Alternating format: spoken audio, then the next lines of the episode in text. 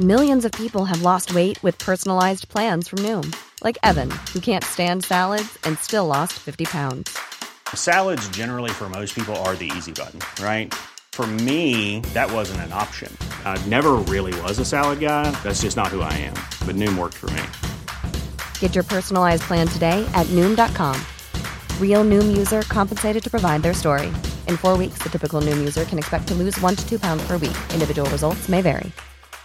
I'm Sandra, and I'm just the professional your small business was looking for. But you didn't hire me because you didn't use LinkedIn jobs. LinkedIn has professionals you can't find anywhere else, including those who aren't actively looking for a new job but might be open to the perfect role, like me. In a given month, over 70% of LinkedIn users don't visit other leading job sites. So if you're not looking on LinkedIn, you'll miss out on great candidates like Sandra. Start hiring professionals like a professional. Post your free job on linkedin.com/people today.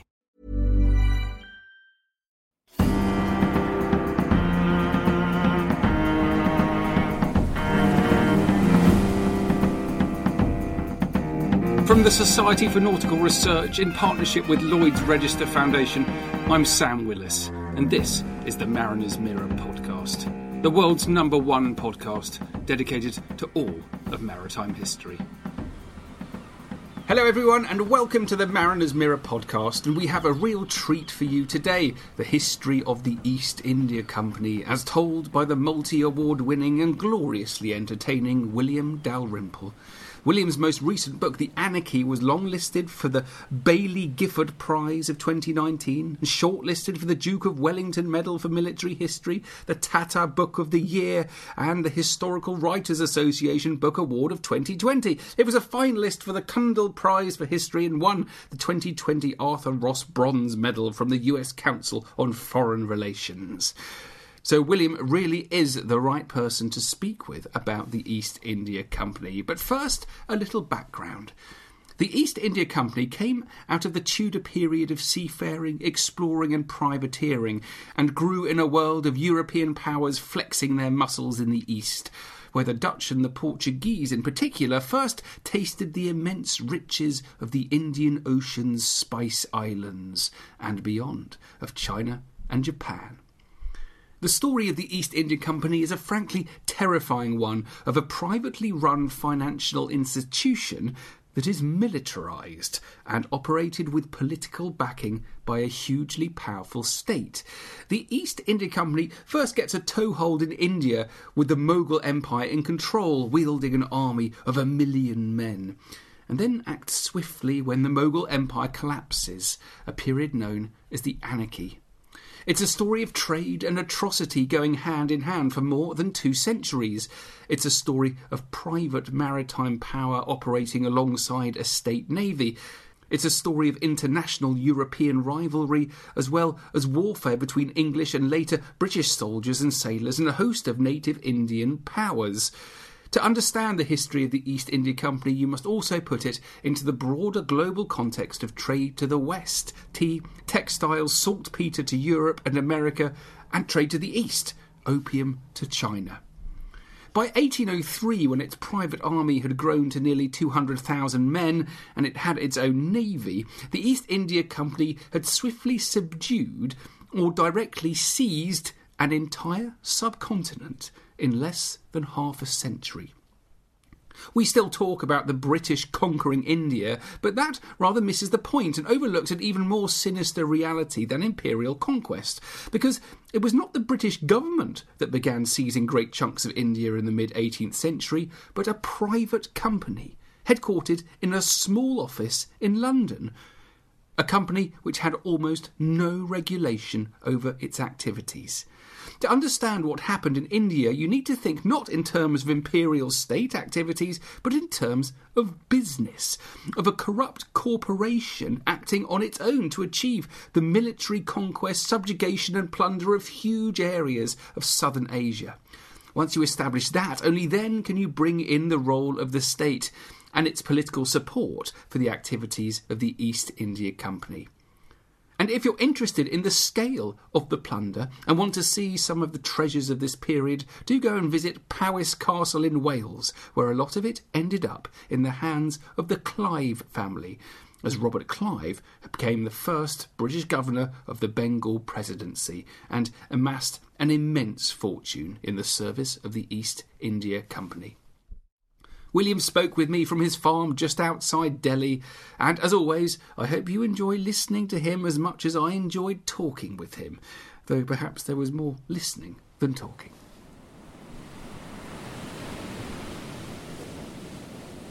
William, well, thank you very much for talking to me today. A great pleasure. A great pleasure. Um, so, can you set the scene for us? What what's happening in England um, at the time that the uh, the East India Company um, is formed? So we are in the uh, later stage of the reign of Elizabeth I, and for the last fifty years, uh, various merchant bodies um, who used to form themselves up into guilds during the Middle Ages and so, for example, the sort of people that would have formed Suffolk wool guilds that uh, build build the wonderful uh, guild halls in Lavenham and Long Melford and so on. These sort of merchants have begun to congregate under a new umbrella, which is something which is a, a, a remarkable Elizabethan invention called the Joint Stock Company. And the difference between a guild and a joint stock company is that the guild is only for professionals who are part of the trade. So all the Suffolk wool merchants can join the Suffolk Wool Merchants Guild, but if you are uh, the mayor of Lavenham, you can't. The difference with a joint stock company is that anyone can invest. So as well as all the people who are actually going to run the business, um, all the merchants who might uh, provide the shipping or the sales or the finance or the sailors or whatever it is uh, to make a voyage to the east. Uh, on top of that, anyone who wishes to can chip in some money and get a share of the profits equal to his share of the capital. And it's a small change from a, a, a, guild system and related to the guild system, but it makes a catastrophic and magnificent and uh, uh, sort of game changing difference to the capitalization uh, of these different uh, organizations. And rather than just being um, the capital of a bunch of wool merchants, basically anyone who thinks they can make a fast buck can invest in this. And the whole um, wealth of Elizabethan England soon channels itself uh, into uh, the various trading companies that set off to trade around the world. The first is the Muscovy Company, founded in the 1550s. Then there's the Royal Africa Company, the notorious slaving organization, which the monarchy was associated with and uh, which is still being um, quoted uh, uh, in various parts of the world, particularly in Jamaica, to prove the complicity of the British monarchy with slaving. Uh, and then there was the East India Company, founded, uh, well, the first meetings were in 1599, while uh, the same year that Shakespeare, for example, was writing Hamlet, uh, somewhere downstream from the globe. And um, it finally gets its charter on the 1st January, 1600. And the voyage leaves later that year. And, and, so, how important were those Tudor seafarers we all know about, people like Drake and Raleigh, those who kind of set the scene for well, plundering, I suppose, is the word around the world. Were that, you know, did they really lay the foundations for this? Plundering is a very important word. It's not an accidental word here, um, because a lot of these uh, adventurers uh, come with a purse to trade with in one hand uh, and a sword to fight with in the other, and the same person can very easily move from being one thing to another. Um, what those sort of plunderers like to call themselves uh, in the period immediately before the East India Company was privateers, which which basically just means chartered pirates. And in fact, you could actually get a charter uh, from uh, from the from the the state uh, from the crown uh, to be a privateer, and you would raid uh, Britain's enemies, notably the Portuguese and Spanish and their treasure ships, sailing back stuffed with gold from the New Year, from not from the New Year, from the New World. Uh, and it's not a Hogmanay party we're talking about. and um, uh, so Drake and all these people uh, are very much the same pool of London merchants, seafarers, fighters, uh, uh, naval hands who might, uh, in one moment, you know, be signing up for the Spanish Armada to fight the Spanish, and another going off to the Caribbean to loot treasure ships, and in a third moment, taking place, taking part in an East India Company expedition, or a Muscovy Company expedition, or indeed a Royal Africa Company expedition. I mean, if you look at the um, investments of the big merchants in uh, Tudor and Elizabethan London, one often finds that they have have you know very sensibly, as a modern investor would, they that they're putting their um, eggs in a number of different baskets. So the same people, exactly the same people who found the Levant Company, go on to found the East India Company. Uh, the difference mm. is that uh, one is limited to a small group of investors with the Levant Company, while the East India Company was open to all and therefore got massive capitalization very quickly and able to afford uh, all sorts of extravagant adventures and conquests in due course. Yeah, it's important to emphasise that we're kind of behind the curve with the East, aren't we? You've got the Portuguese and you've got the Dutch who are already out there, and we're we're kind of scrabbling to catch up. Exactly right.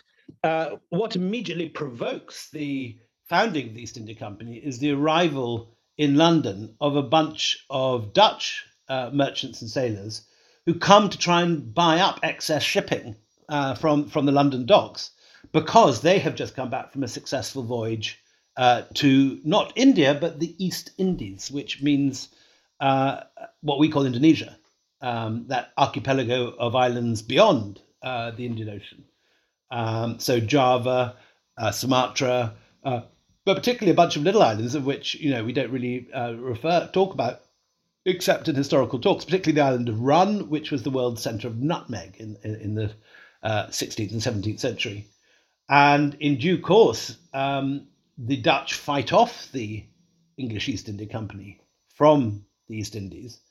And it is the failure of the East India Company to take on the Dutch, both in terms of, of market capital, being able to raise money, uh, the size of their ships, the skill of their captains, and the skill of their trading operations, that leads the English to take what they think at the time is the second best option, um, or rather a pair of second best options. One is uh, India, and they then make an expedition to Surat and begin trading with India. And this turns out, of course, to be uh, the biggest sort of um, uh, fluke uh, bingo uh, win of all time, in that uh, it, it, Mughal India is just kicking off. India is quickly going to become the world's biggest center of the textile trade. And because of they've failed with the East Indies, the East India Company is in there when they need to be um, with the Indian textile trade. So it's it's actually a failure, an initial failure of the first conception of the company uh, as a as a, a, basically a spice trading operation operating to what we call Indonesia, that leads to it rejigging itself forty years later uh, into something quite different, which was a, a basically a textile trading operation aiming at India. Uh, it's like one of the, you know, it's like if you like a tech startup today, which initially wants to deliver um, uh, Vietnamese meals and instead ends up, um, I don't know, uh, becoming Amazon and delivering uh, books to everybody. You know, it's it, it, it's a shift of gears which ends up making their fortune. Is it a decision to kind of leave the Dutch to their own um, their own wealth? So leave, leave, the Spice Islands to the Dutch; they can do what they want, and then the British will will, will take on India. Not at all. It's it's a defeat. Uh, there is a there is a war or a series of battles, some naval, some on land. Uh, there is a massacre, the Amboina massacre, uh, and uh, the Eastern uh, Eastern English East India Company loses. Uh, they basically get defeated, and part of this deal at the defeat, with the division whereby the, the English are left basically to get on with trading with India, while the Dutch take the, what is then considered to be the main prize of the island of Run.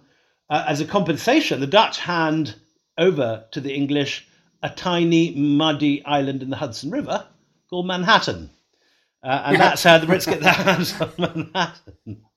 Uh, and that's literally that's a kind of you know uh, uh, uh a little sort of party bag to go home with uh, at the end of the at the end of this war. It's not even you know in the main field of contention, but obviously has had a extraordinary effect on on world history ever since. Um, and the Indians, uh, we've got um, textiles, chintzes, um, but also saltpeter. That's an important uh, trading uh, tra- trading. There are a whole lot commodity. of things that are traded in India. There are spices. So uh, you know, the, uh, Kerala uh, grows the same sort of pepper that you might buy in Batavia, which is now modern Jakarta. And there is cinnamon, which is turns out, in fact, to be just as good as Indonesian cinnamon. Um, there is indeed saltpeter, which you use for gunpowder. a lot of that in Bihar. Uh, but it very rapidly becomes clear that the textile trade is the big money spinner. Um, and the Indians in the uh, early 18th century rise to become the world's leading economic power on the back of it. There are 1 million looms in Bengal alone, and they make everything from, you know, fancy silk and fancy embroideries and chintzes, as you mentioned, through to very simple, high quality cotton cloth, uh, piece cloth, as they call it. And um, that is exported in vast quantities all around the world by the English, partly because the Moguls really don't have big international shipping facilities. The Moguls, in origin, are Central Asian nomads.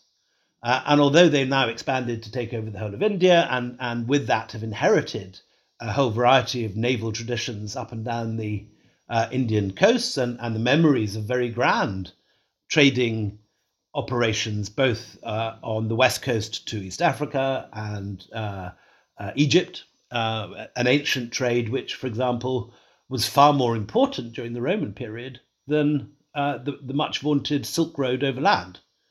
Um, if you compare the number of Roman coins which have ended up in South India from the first and second century uh, uh, to the number of uh, Roman coins in China that have ever been found, there is no comparison. In China, there are under 100.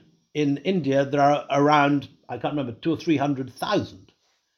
So there is massive old trade between um, uh, Suez, the Persian Gulf, and um, uh, and and Kerala, Gujarat, uh, and Goa uh, on the uh, on the west coast. On the east, there is a separate trade looking eastwards, uh, first to what the Indians used to call Suvarna Bhumi, the lands of gold, by which they meant um, Java, Sumatra, uh, the coast of Cambodia, the coast of Vietnam, and then beyond that, obviously China. and um, in the from about the fifth to the eleventh century, that becomes a massive operation for India, uh, which is why you find Angkor Wat, a Hindu temple in Cambodia, why you find Buddhism uh, all over Burma and Sri Lanka, and uh, uh, and why you find Sanskrit as a language which is spoken in all these places, because India has gone trading there and brought a lot of cultural influence and religious influence with it. Um, the East India Company blow their way into this market. The, the, Portuguese were the first to arrive with cannon. It was always, I should have to say, I mean, sometimes you read Indian nationalist historians who try and paint a picture of the ocean as this great sort of Eden uh, where happy, happy traders traded happily uh, until the Europeans turn up. Uh, it's certainly true that the Europeans use cannon more readily and are more violent. Uh, but they're only increasing what is already, you know, an armed trade. You have reference, for example, to Indian merchant guilds having uh, fortified settlements in what's now Malaysia and Thailand, and also armed merchant guilds who travel quite understandably with, with, with fighting men to protect them, which is exactly what the East mm. India Company did initially. So it, there is a difference in scale and violence, but it, there's not a difference in type, if you see what I mean. You know, what's what what the um, Indians are doing in the 11th century, the Portuguese, the Dutch, then the British are doing in the 18th and 19th century. They're just more ruthless and, in a sense, more successful. So these these it makes you wonder whether whether whether the English actually had a, had a perception of history, like they knew what they were getting themselves into. No, I think you know trade in the Middle Ages was always a, a risky and violent thing. There was always a greater risk, obviously, of of, uh, of shipwreck, and uh, and you're much more at the mercy of the elements uh, at that period. But equally, there are there are huge fortunes to be made uh, then as now from um, entrepreneurial trade. And uh, the English know exactly what they're getting into because they've watched the Portuguese and the uh, and the Spanish get very rich on this mixture of trade, col- uh, early early colonialism, uh, and piracy.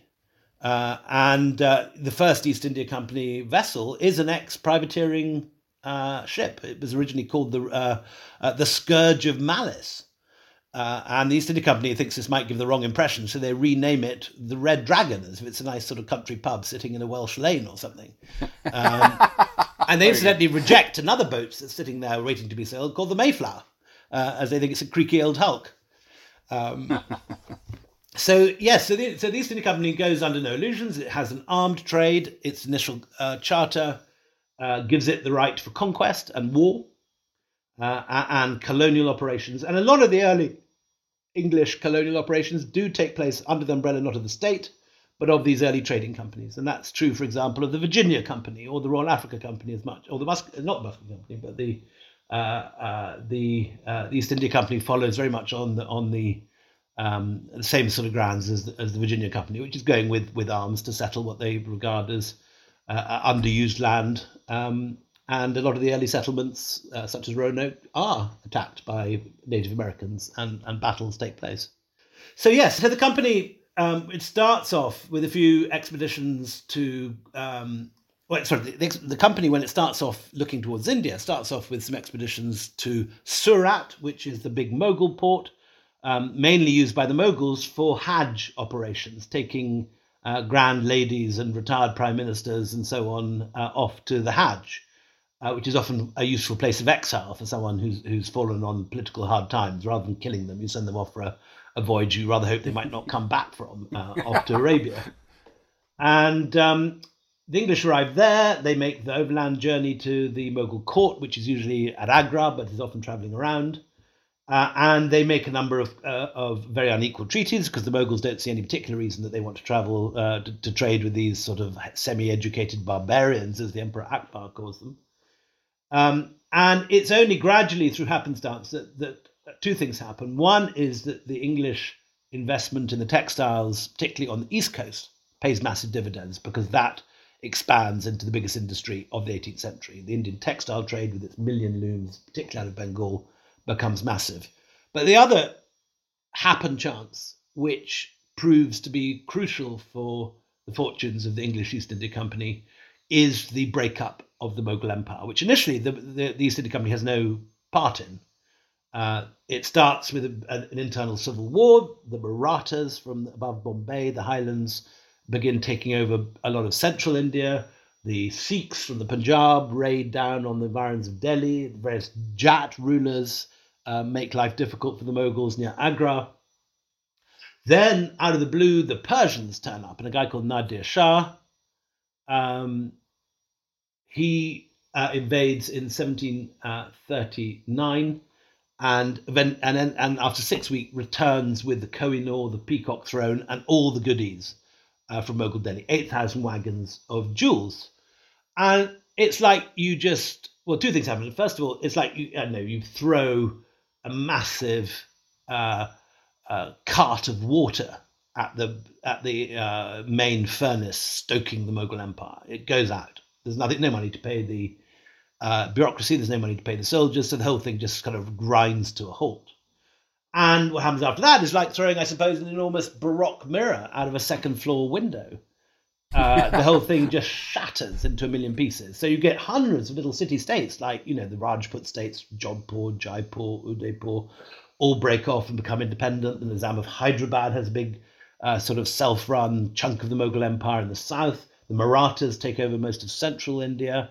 Uh, and then on the coast, you get these little uh, enclaves founded by the French East India Company in, around Pondicherry, and then the English East India Company initially around Madras, and then crucially in Bengal, the richest province of them all. And mm. that's where you get a gear change in the 1750s with Robert Clive. That's when it all begins to change. So up to that point, I mean, the, the, Mughals have a have a huge army, don't they? The, the the the English are kind of a bit bit more sensitive about causing trouble in the early years of the East India Company. Then that it's into this vacuum that, that they kind of flex their muscles. Is that right? Which which doesn't mean they don't try it on earlier. During the reign of Aurangzeb, when the when the Mughals have a million men under arm, a complete idiot called Sir Joshua Childs sends off a fleet to Bombay, and after kind of very small initial successes, as soon as the Mughals notice this kind of gnat uh, nipping at their knees, they swat it very effectively, and all the English East India Company uh, head honchos end up in chains in Agra or in Bengal, uh, and have to be sort of bailed out. Um, and they are forgiven partly because you know they're considered to be of such little consequence and such little threat. And it's only really when two things happen. One is the Mughal Empire breaks up uh, from the 1740s onwards, and secondly, new experiments in naval and military and um and sorry and land warfare arrive in the east, particularly the new methods of fighting developed by Frederick the Great of Prussia. Frederick the Great, at the War of the Austrian Succession, has has mastered this new type of infantry warfare using file firing. That's you know you see it in films like The Last of the Mohicans when one load of, of guys is on their knees firing, and then they stand back, and the other guys who've been loading behind them take their place, and they fire off terrific volleys. That type of warfare, supported by horse artillery and 18th century advances in ballistics and cannons, lead to a new type of warfare which can, um, frankly, you know, carve up any Mughal army in minutes. And you see this for the first time with the French importing this uh, when about sort of 300 French trained sepoys fire off enough cannon to destroy an entire Mughal army sent by the Nawab of the Carnatic. And from the 1740s, there is this period of about 40 years till the 1780s when uh, the Indian courts begin to catch up uh, with captured weaponry and with uh, using um, uh, French and English mercenaries to train their people and, and Irish mercenaries. Um, for 40 years, the English and the French can really defeat anyone they like uh, on any battlefield in India. And in that time, Clive, initially hired by a bunch of bankers, uh, Indian bankers in Bengal, see off Siraj ud Dowlah, who's the Nawab of Bengal in the famous Battle of Plassey. Not really a battle at all, because it, uh, the, the bankers had paid off both sides. The Nawab's hmm. army was in their pay, as was Robert Clive. Uh, and uh, after a few, little bit of skirmishing and a couple of rainstorms, uh, which the uh, uh, Indian side forget to cover their powder, um, the the, the, uh, the the Mughal army flees and Clive wins the day. He walks in a week later to Murshidabad treasury and just fills his pockets with jewels and sends the remainder back to Calcutta in about 40 boats. And when he's called before the Parliament to ask how he thought that, as an employee, it was a uh, of, of the crown at this stage, who had initially been sent off to see the French out of the battle, which was about to break out. And instead, he's using his armaments on the Moguls and just helped himself to their treasury. When he's asked what the heck he's up to, he says, My lords, I was astonished at my own moderation. Um, and he. and, and, in that sort of uh, terrific sort of act of bravado, um, he he um, makes himself the biggest self-made man in Europe. Sorry, yes, biggest self-made man in Europe. But the initial commission to fight that battle had been from a bunch of Indian bankers.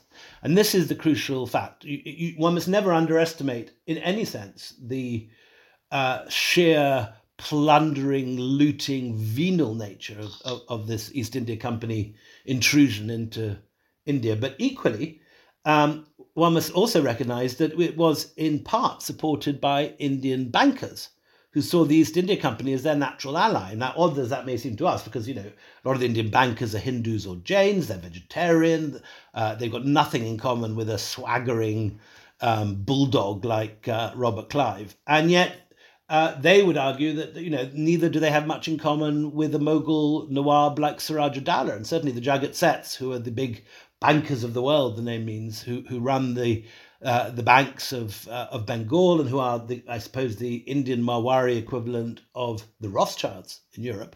They pay Clive to fight the Battle of Plassey, and their successors and their rivals continue to pay the East India Company throughout the 18th century and lend them money because they know that the East India Company, while it may loot and plunder and do a million terrible things, it will repay their loans in full, on time, with interest, without argument and will honour contracts.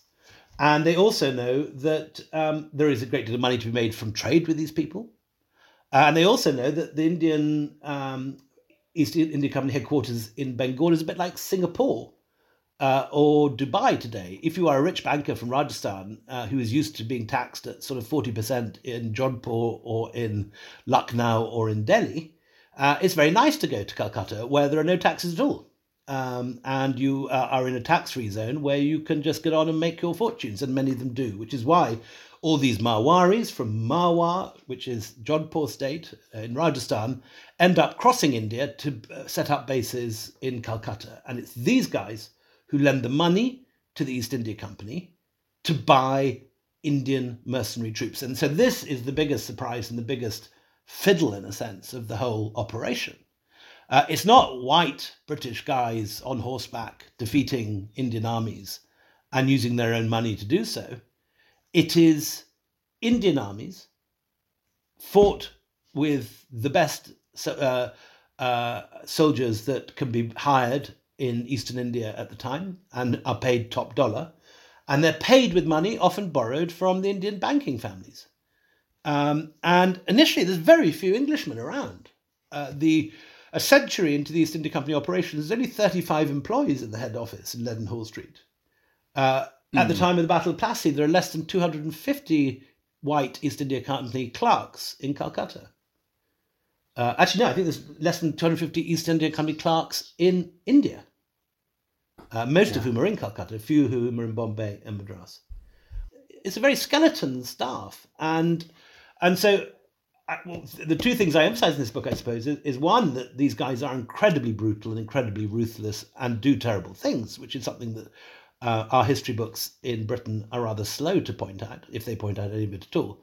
But also that they are doing it in collaboration with Indian financiers who see them who see them as a way to make lots of money. Frankly, uh, it's that simple. Yeah. They see it as a, a as a as a good investment and they've got the infrastructure there. And I'm very interested in in uh, the dockyard of Bombay in particular, where they've got uh, this wonderful rope walk. They've got access to the forests and the beautiful teak, which allows them to make wonderful woods. And uh, sea power is important part of this, isn't it? Even though um, the you know the Bombay Marine is not as large as the Royal Navy by any stretch, but they can they can build and they can control shipping. Correct, and and the East India Company before it even has a, a head office, has a dockyard at Deptford. And so, for uh, the very beginning of the East India Company operations, they're uh, they're operating out of the house of their governor. Uh, you know, he's got an upstairs attic where where this this operation is happening in his own house, but they own a dockyard. So yes, uh, uh, they the the East India Company naval operations are absolutely crucial to them, and in due course, the East India Company clippers which are extremely fast and which are well armed and swift and can outrun their competitors, but also outgun them, uh, are the kind of Boeing 707 of their day. And they're manufactured in vast numbers in London, uh, in Deptford, uh, uh and Blackwall. There's a, there's a whole East India Company uh, shipbuilding operation in Blackwall. Um, where you see there are pictures of it by the Daniells on, on their return from India. They're hired by the company, having done all those nice romantic pictures of temples in the jungle. They're hired to uh, do panoramas, the East India Company operations in London, and uh, a picture that look as if it's uh, painted from what would would in the future be the top of the tower at Canary Wharf, uh, which is presumably done either by a hot air balloon or just from the imagination of, of the Daniells looking from the ground, um, looks down on that curve of the Thames uh, with Greenwich on the far side uh, and sees these enormous East India Company shipbuilding operations with these ships being manufactured in their 20s and 30s at a time uh, and pouring out at a rate rather like the Venetian arsenal in the Middle Ages of uh, uh, and outrunning all their competitors. And at one point, I think there's, I mean, they are the biggest employer in Britain. And those, a lot of those employees are naval hands. So people making sails, people making ships, people fitting out the cannon, um, as well as warehouse men and clerks. The sort of inevitable rise to strength of the East India Company that that, that they are challenged at sea as well. I mean, there, there, are also some fairly major hiccups along the way, with the fall of Calcutta being one. Um, but uh, what about their sort of the challenge that was posed at sea? So the, the, the, the as one should recognize that the East India Company history goes on for 250 years. It's founded in 1600 and it's uh, wound down and nationalized in 1858. And within that, there are many, many different versions of the East India Company. Uh, the first, as I said, is a very small operation dwarfed by the Dutch aimed at the uh, spice trade in Indonesia. That's got a few borrowed ships and a few bought ships. Um, and they are outgunned and out-captained by the VOC shipping by the by the Dutch, and the Dutch win that round. By the uh, 1700s, though, um, the company seems to have got to, onto a much more confident footing, both at sea and on land. Uh, and that is accompanied by the rise of the Royal Navy, and the East India Company has a very clever and ambiguous relationship with the with the Crown. Uh, initially, it is just a company. Uh, it is chartered from the crown, but it's entirely on its own, and it is almost kind of libertarian in its uh, uh, ability to, uh, you know, run its own world uh, in the east, its own empire, and it and it very strongly resents any interference by the crown. However, as soon as the French begin to threaten its shipping, for example, they are very quick to call in the Royal Navy to help, and this is what Clive's operation is. Uh, and so in the 1756, there's a um, an intelligence report which is now in Delhi, uh, whereby somebody sees a whole load of French ships uh, loading up at Port Lorient, uh, the, the French naval base. And it's assumed, wrongly as it turns out, to be a French squadron heading to India. And uh, so the Royal Navy is approached, and, and um, Clive is sent out uh, by the Navy initially. To uh, uh, he's given a sort of a sort of um, half company, half marine command, uh, and he arrives in Madras to find that there is no French flotilla. The flotilla that they had seen loading is in fact heading off to the, the beginnings of the Seven Year War in America, uh, where you know all that sort of last of the Mohican stuff of uh, uh, Mohi- uh, Mohawks uh, in war canoes crossing Lake Huron and, and, and all that sort of stuff, and Daniel Day Lewis leaping over chasms with ladies in white taffeta following hard. All that sort of stuff is actually where the boats have been heading. And Clive arrives and feels rather silly initially because he arrives in Madras and says, Where are the French? And, and, and the people in Madras say, What French? Uh, but then, virtually a week or two later, the news comes that Calcutta has fallen to Siraj Sirajuddaula, and Clive adapts instantly and says, That's where we're off to. And off they go. And they, first of all, retake Calcutta, and then they're bribed by the Jagat Seths the, the bankers, to go and take out uh, Sirajuddaula finally. And that is the moment when suddenly the East India Company finds itself the biggest power in Bengal it seized the richest province in the world. It's like seizing Silicon Valley today. Uh, you, you've you through a series of accidents, you've ended up having to uh, attack the uh, the king of California, if you like, and, and you find that Google, Facebook, and um, Tesla has fallen into your hands. That's the 18th yeah. century equivalent. And and Clive, you know, is suddenly finds he runs all the biggest uh, industrial cities in the world, uh, the Bay Area yeah. of its day. And that's where it all begins. And then they just continue on a roll because they've seen that uh, these small numbers of uh, English trained armed sepoys can cut through these cavalry armies. And over the next 10 years, they take the whole of the Ganges Basin. And over the remaining 40, they take the rest of India, uh, south of the Himalayas, up until. Millions of people have lost weight with personalized plans from Noom like Evan, who can't stand salads and still lost 50 pounds. Salads, generally, for most people, are the easy button, right? For me, that wasn't an option. I never really was a salad guy. That's just not who I am. But Noom worked for me. Get your personalized plan today at Noom.com. Real Noom user compensated to provide their story. In four weeks, the typical Noom user can expect to lose one to two pounds per week. Individual results may vary. Hiring for your small business? If you're not looking for professionals on LinkedIn, you're looking in the wrong place. That's like looking for your car keys in a fish tank. LinkedIn helps you hire professionals you can't find anywhere else, even those who aren't actively searching for a new job but might be open to the perfect role. In a given month, over 70% of LinkedIn users don't even visit other leading job sites. So start looking in the right place. With LinkedIn, you can hire professionals like a professional. Post your free job on linkedin.com slash people today. Millions of people have lost weight with personalized plans from Noom. Like Evan, who can't stand salads and still lost 50 pounds. Salads generally for most people are the easy button, right? For me, that wasn't an option. I never really was a salad guy. That's just not who I am. But Noom worked for me. Get your personalized plan today at Noom.com. Real Noom user compensated to provide their story. In four weeks, the typical Noom user can expect to lose one to two pounds per week. Individual results may vary. The French don't completely disappear. It's quite interesting the kind of the, the level of incompetence that they demonstrate because they still have imperial ambition in India, but their nearest naval base is in Mauritius, which is two two and a half thousand miles away. Correct, the Ile de Bourbon, uh, as it is then, and um, and this is a factor why um, the French fail. Uh, you mentioned earlier the Bombay harbour. The point about Bombay is it's the it's the best deep water uh, port in the whole uh, of the uh, South Asia. Uh, there is no um, harbour comparable in Bombay. Um, indeed, in the whole of the uh, east coast, there is no harbour, which is why everyone who arrives at Madras has to sort of decant into a little rowing boat and then often end up sort of rolled out in the surf onto the beach. And you see these pictures of these 18th century cartoons of ladies in crinolines sort of being tipped out of dinghies. Uh, but Bombay has not only the best harbour, but also the best dry dock. So all these ships that get damaged in either storms or conflicts can be quickly hauled up and mended uh, in the Bombay dockyards.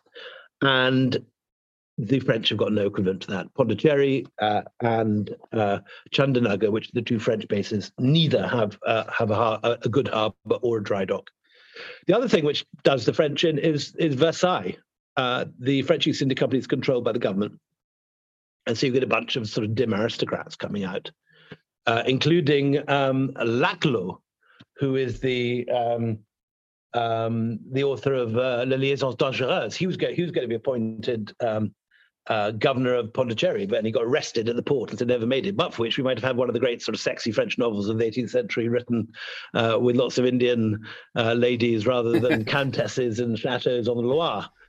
Um, but yes, so the French the French have a have a, have an under-navied, under uh, uh, undershipped, underfunded royal uh, uh, company, which simply doesn't match the kind of ruthless mercantile naval entrepreneurship of the 18th century English East India Company.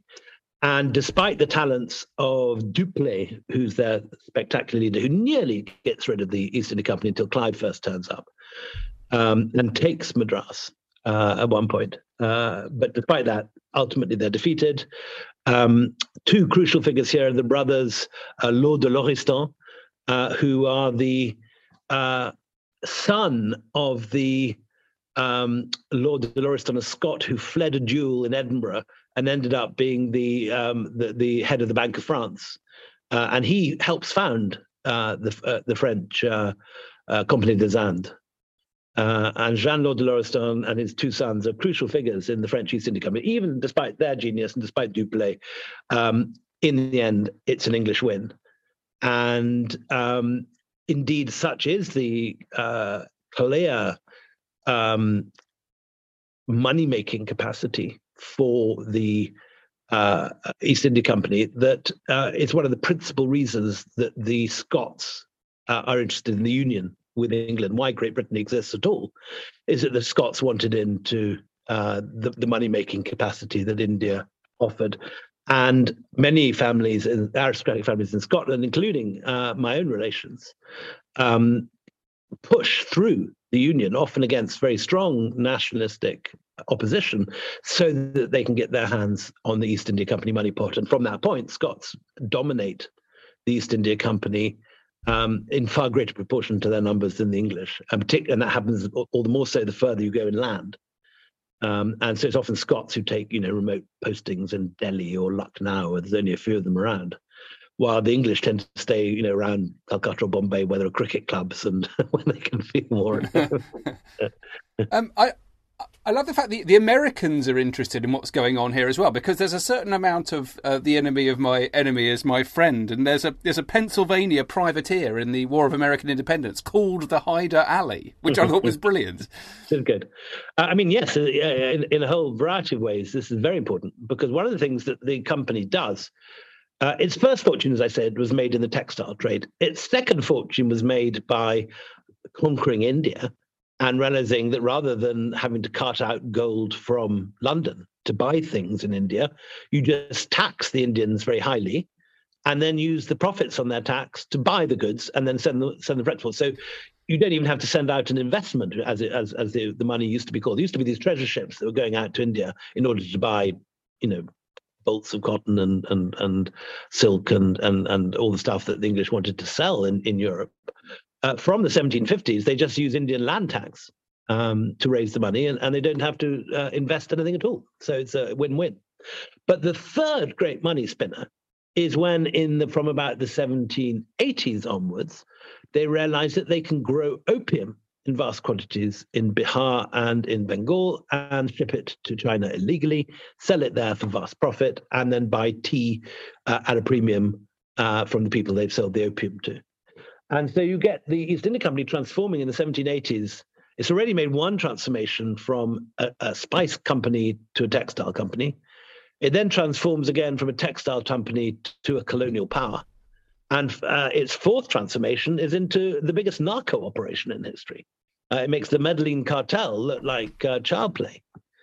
Um, and so from the 1780s, you have these big opium operations. And what do they buy in China? They buy tea. Where do they sell it? They sell it in India, they sell it in Europe, and of course, they sell it in America. And it's East India Company tea that ends up in Boston Harbor at the beginning of the American Revolution. And it, I'll just oh, come in there. I think one of my one of my favourite um, historical artifacts I've ever come across is a little bottle. It's in the collections of the Massachusetts Historical Society, and it is tea harvested from the shoreline the morning after the Boston brilliant. Tea Party. Is that brilliant. In, is that in Salem now? Where is that? Where can we see uh, that? Uh, the Mass- Massachusetts Historical Society. So uh, Boston. In Boston, brilliant, brilliant. Yeah. Uh, now that, uh, my next trip to Harvard, I will definitely go and do a a little scour around. there's also a lot of the stuff in, in the Salem Maritime Museum, um, a little bit to yes. the north, where there's a lot of these early East India Company prints and pictures of these clippers and so on, um, as well as yeah. a lot of stuff that they that's got brought back to America from Boston. There was a huge trade from that period in selling New England ice to Calcutta in summer. So they'd set off from New England with a with a store with a with a uh, uh, a shipload of ice, which they would then put into ice houses in Calcutta on arrival. And this was uh, in the days before proper refrigeration. This was uh, a major money spinner for America. But anyway, we're going off the subject of the revolution. And in India, following the Battle of Plassey, the East India Company does what you know all those big sort of uh, hedge fund managers and merchant bankers were doing in 80s England. They were buying companies, asset stripping them, and then selling them on. And the, the, the company does this to Bengal on a massive scale, so much so that it kind of you know asset strips the entire continent. And the Bengal weavers, who had been this incredibly prosperous group of people, are um, sort of brought down to the level of, of, of paupers um, within a few years of Plassey. And Plassey is 1756. Buxar, the next big battle, is 1765.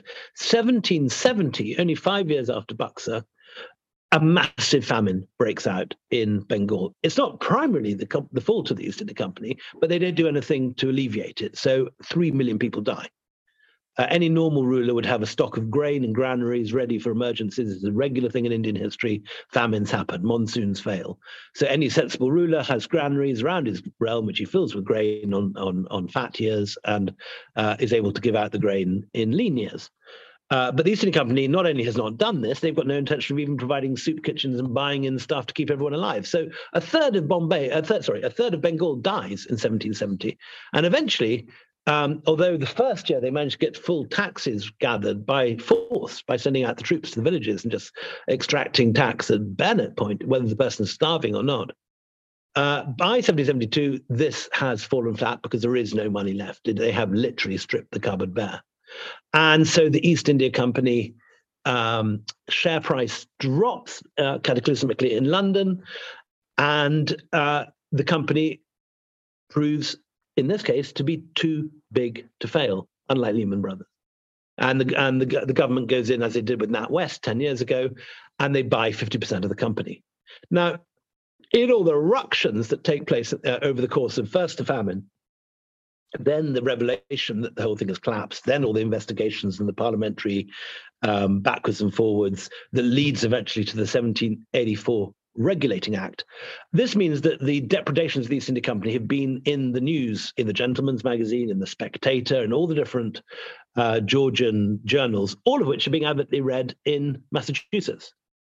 And there are rumors that the East India Company, to recoup its losses, will be allowed to trade in uh, in North America, and the and the Patriots come to believe or persuade themselves that they're going to see in North America what you saw in in Bengal, that the East India Company will be let loose to asset strip, to butcher, uh, and to uh, uh, impoverish and starve uh, the American colonies.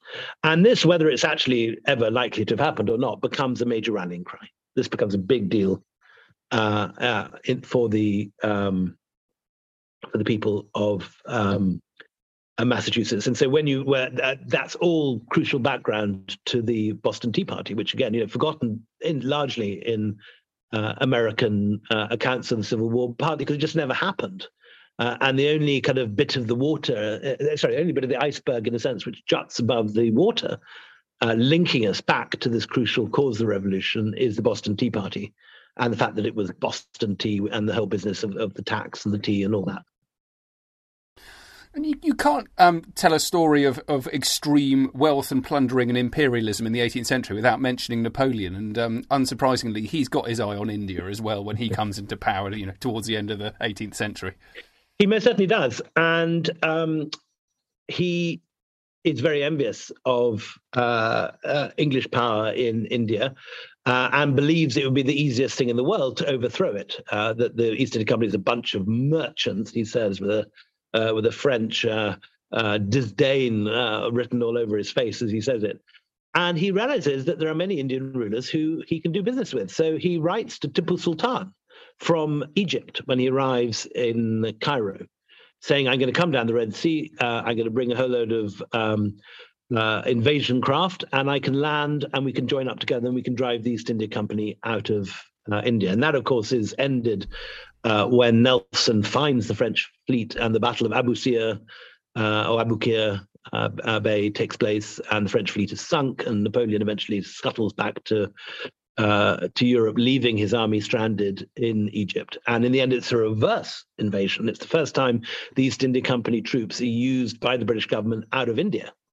Uh, because they then use East India Company troops to get uh, to defeat Napoleon's stragglers left in Alexandria and in Cairo. Uh, they land in Suez, they cross the desert, and they and they defeat them. So it is very much tied up with uh, Napoleon. And Napoleon, in the famous, that lovely. Um, uh, I don't know whether it's true, but the story certainly is. I've I've heard various people say that it's not true, but I would love it to be so. That in that famous meeting of the Tsar and Napoleon on the raft uh, at the at the Treaty of Tilsit, uh, when they meet between um, uh, I can't remember which Russian river this uh, this uh, Tilsit is on. Is it the the Dnieper or whatever it is? Uh, and they meet on a raft in the middle of the river, and apparently there is a British spy underneath the raft listening to the conversation. Uh, and, and, uh, and, this is certainly told as fact by Peter Hopkirk uh, in The Great Game. Uh, uh, and I, I, would love it to be true, though I know that several people have, have questioned it. But certainly some sort of intelligence emerges from uh, that meeting in Tilsit that the Russians and Napoleon agreed to invade India together. And the Russians are going to come down from the Orenburg line, which is just north of sort of Bukhara, uh, and charged through Afghanistan effortlessly while the French legions marched through Persia.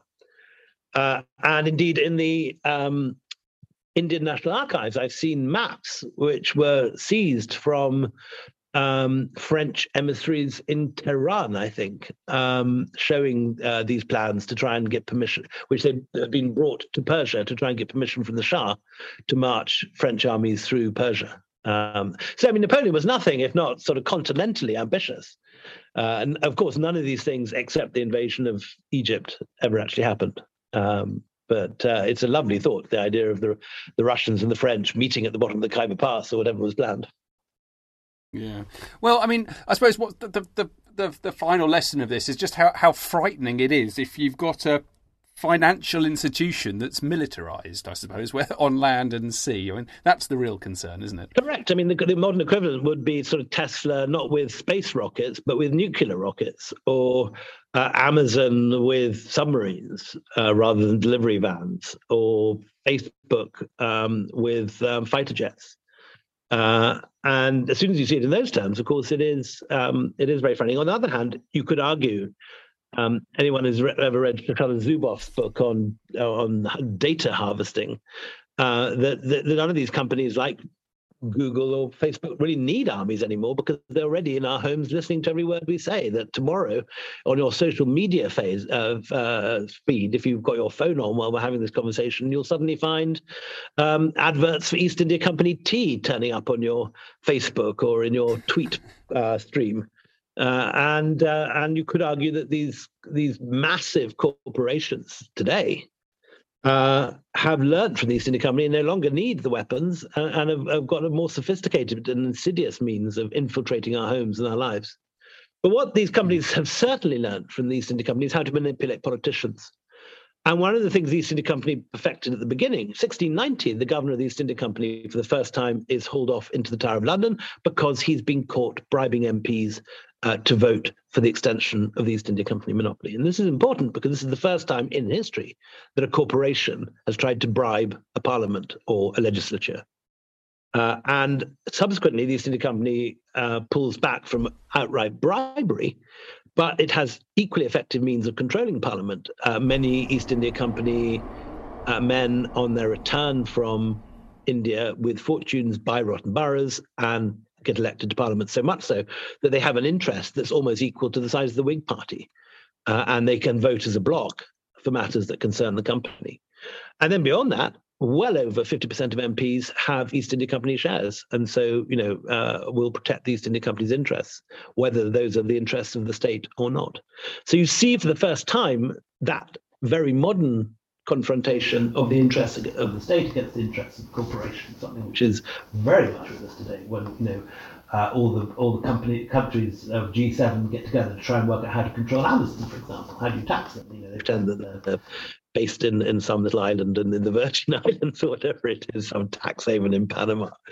Uh, and uh, and it's only now really that we're beginning to see um, governments beginning to fight back against the power of the corporation. In the end, the East India Company was defeated by the power of the state uh, when they screw up so badly that you get the largest anti-colonial revolt in the world breaking out when the East India Company's own army revolts in what we call the Indian Mutiny and what the Indians call the First War of Independence. But the um, in other state situations today, who's to say? Is it going to be the state or the corporation which is more powerful? Tesla, you know, already has a turnover greater than most nations in the world. Um, uh, the future of this is is one to watch. And that's what's been so exciting. I've been writing these company books for 20 years. The first one, White Mughals, came out around 2002. Um, the fourth book of the company quartet, The Anarchy, actually the first in time, but the the, the fourth to be written, um, came out uh, last year. And, and suddenly, in, in the difference between those 20 years, uh, big corporations, which simply hadn't been an issue, when I started writing, suddenly were the center of everyone's anxieties, this idea of data harvesting, and the power of these corporations, and the corruption brought by these corporations and, and organizations like Facebook's ability to destroy democracy and so on. Uh, these have suddenly become big national, international issues. And so um, it's a very nice feeling that uh, when I completed this quartet, first one is the anarchy, second one is white Mughals, third is uh, Return of a King about Afghanistan, the East India Company in Afghanistan, the fourth is the last Mughal. Very nice feeling at the end of it and in 2020 when it's boxed up into a box set suddenly to feel that what had been really rather peripheral to everyone's interests in the 2000s suddenly both colonialism and big corporations were the sort of thing that everyone was talking about. Uh, and uh, um, hopefully these books will begin to um, provide some sort of uh, education to people that simply weren't taught any of this stuff at school because it isn't in our national curriculum yeah. Well, I tell you what, history has never felt more relevant. William, thank you very much indeed for talking to me today. Sam, thank you. Great pleasure. And Thank you for reading the book so carefully.